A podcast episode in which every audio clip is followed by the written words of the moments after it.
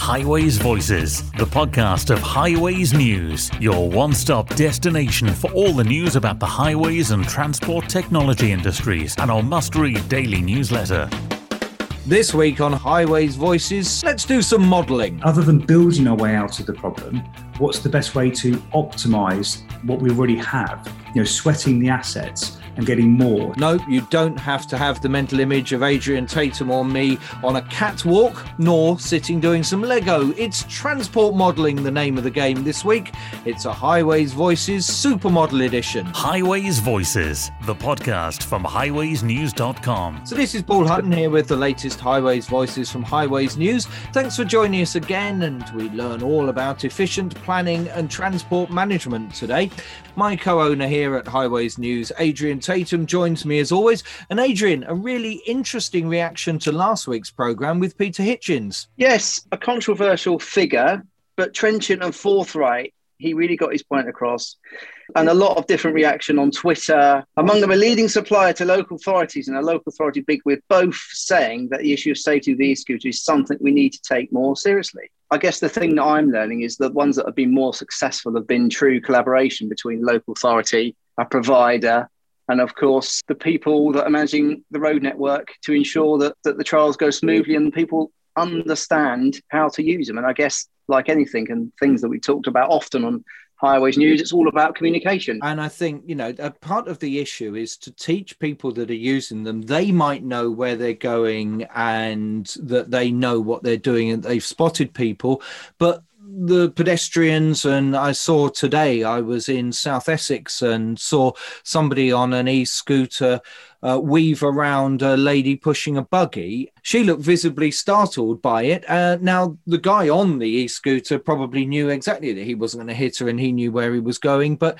but it's about being a bit more courteous to people and i think that's part of the user education on these. And of course we talk a lot about uh, education of people being very important. And I think we need to get that in really early and learn from maybe what we call the smart motorways issue, where we're now trying to educate people several years after they've been introduced.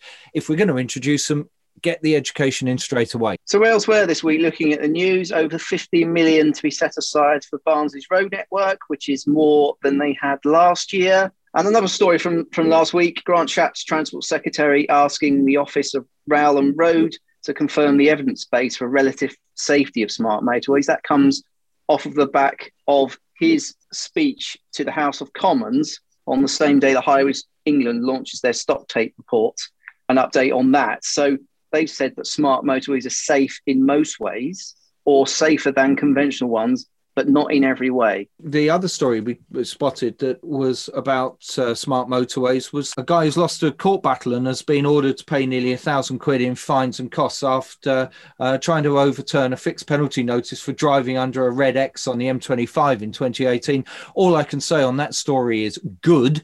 Other stories around a coroner has called for stricter air quality laws following an inquest into the role of air pollution had in the death of a nine year old girl. I think that that's a really uh, interesting and important story for transport.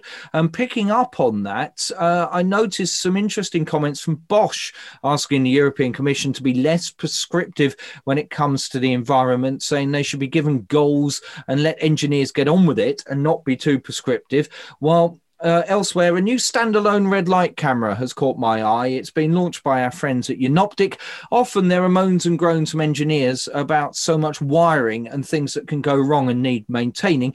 This basically sits on existing street furniture and uses the lights themselves to tell the uh, equipment when the light has gone red and therefore when to trigger any enforcement. So there's no need to wire into the box or have loops on the road. I think it's an example of the industry listening to its customers customers, which is always good. You'll find all those stories and all the stories you need to know about on our website, highways-news.com every day. Remember to sign up to our daily newsletter into your inbox every lunchtime. It's your Highways News midday briefing. Highways Voices with Paul Hutton and Adrian Tatum. Remember a couple of weeks ago on Highways Voices when we were talking about data, Darren Capes of the Department for Transport and the Transport Technology Forum said this. We are seeing seeing masses of data that we, we never used to see, and we're seeing new sources of data. And of course, that's great. And the, and the other thing we're seeing in parallel to that is new ways of modeling. We're seeing increasingly uh, elaborate models. We're seeing increasingly powerful computing capabilities that allow us to run models, much more complex models.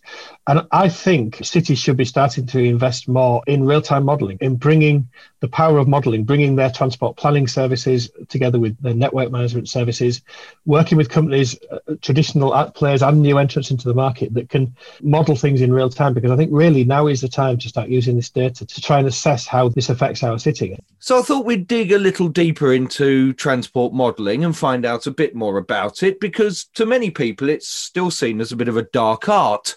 I studied bits of very basic modelling during the final year of my degree, so while I can't suggest I would have a clue where to start when it comes to modelling, remember I was such a good mathematician I went on to be a radio journalist, I do find it fascinating. Gav Jackman is managing director of Aimsun here in the UK, so as good a man as any to explain to us transport modelling.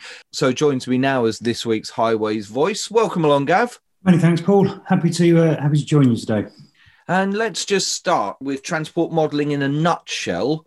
What is it, and how do you do it? So basically, it's a it's a it's a digital twin of the network of the road network. It is the road geometry. It is the road signals, the roundabouts. It is um, everything that affects uh, how you drive across the network is represented in a digital world. And then obviously we have effectively the demand or the flow of vehicles, uh, bicycles, pedestrians across that network.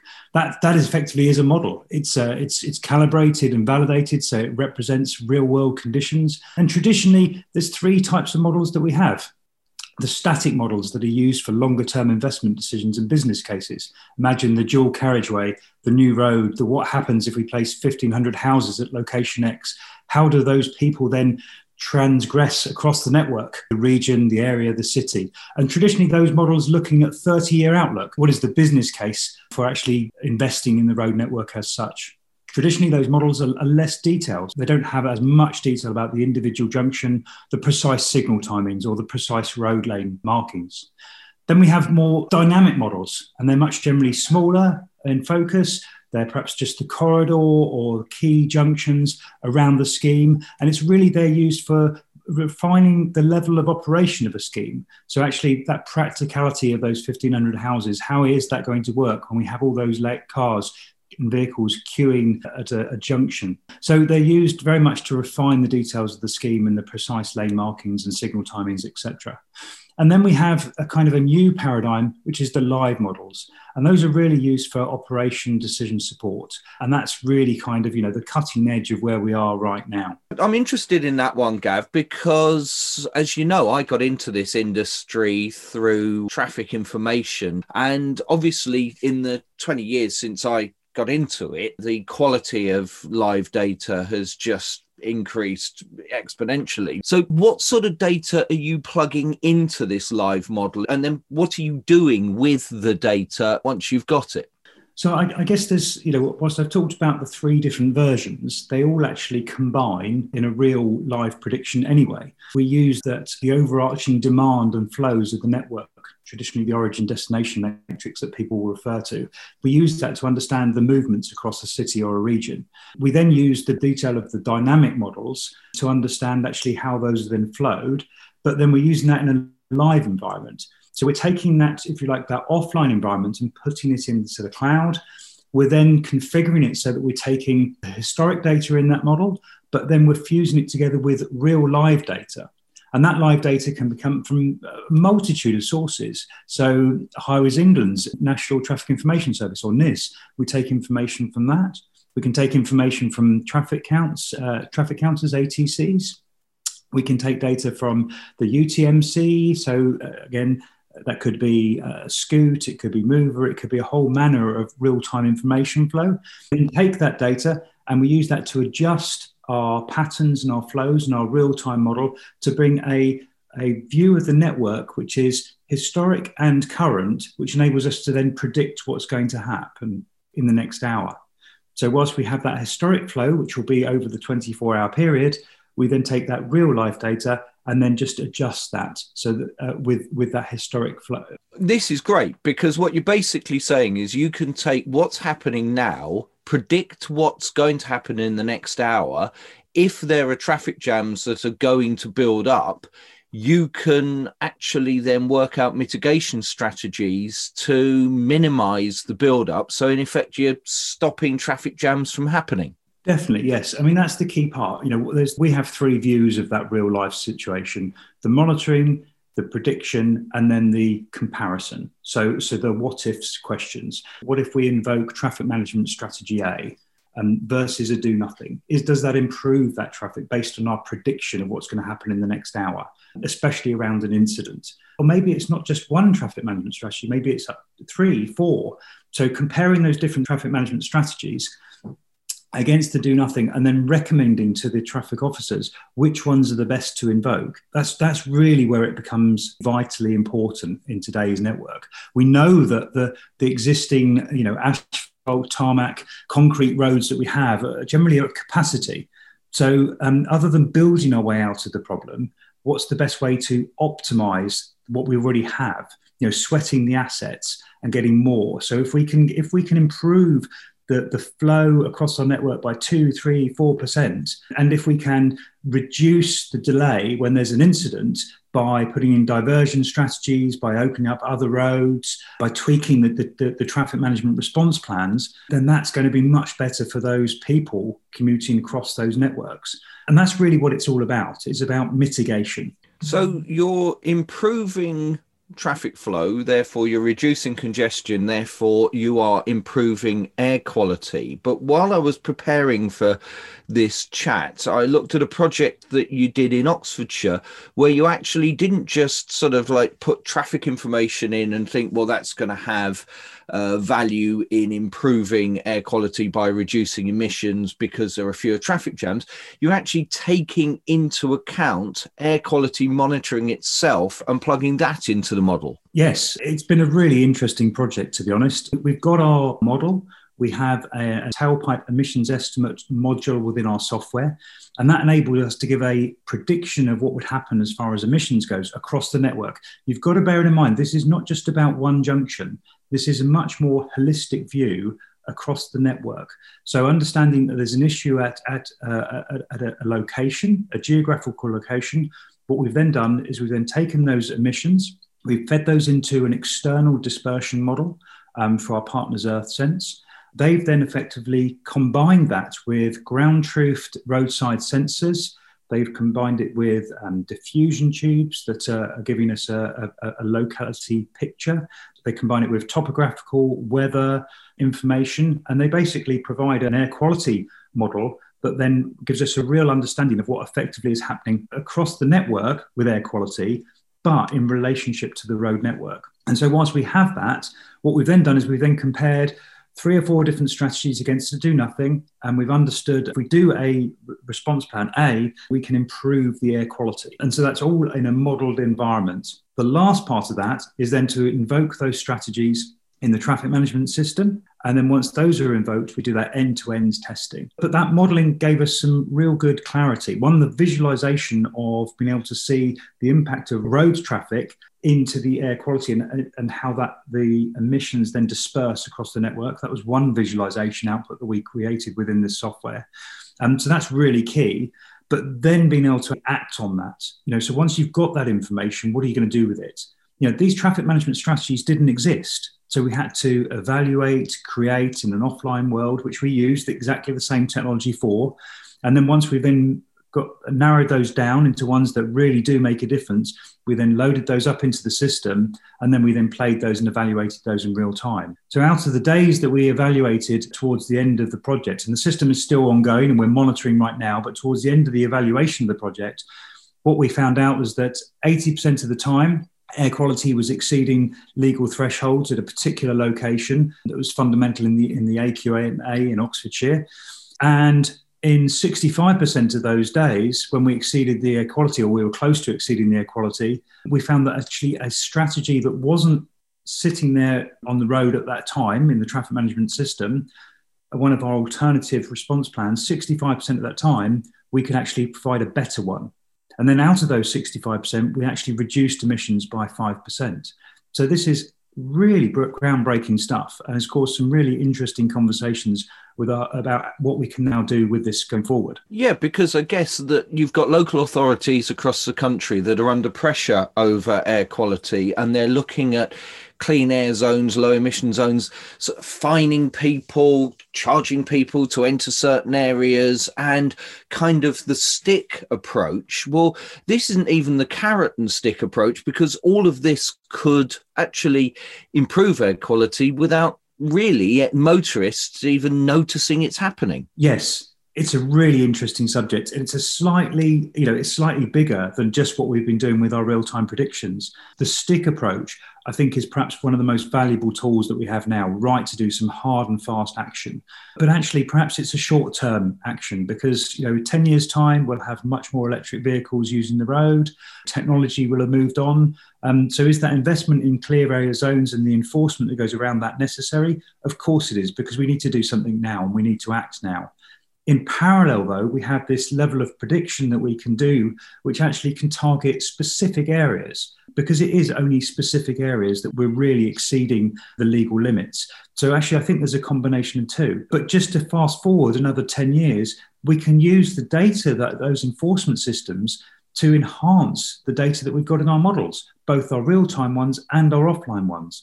So, I, I see the world coming together in this joined up digitization movement that's happening. I think it's really exciting times for the modeling community. And you mentioned data, and you know, for years, uh, when in the days we used to be able to go to events and actually sit in a room and listen to people, and in the last year when it's tended to be on Zoom or Teams webinars, you hear people say data is the new oil, but it always struck me that if I struck oil in my back garden, I wouldn't have a clue what to do with it. I'd just have this sticky black mess, and actually, it would be an inconvenience, and I'd kind of just hope to ignore it.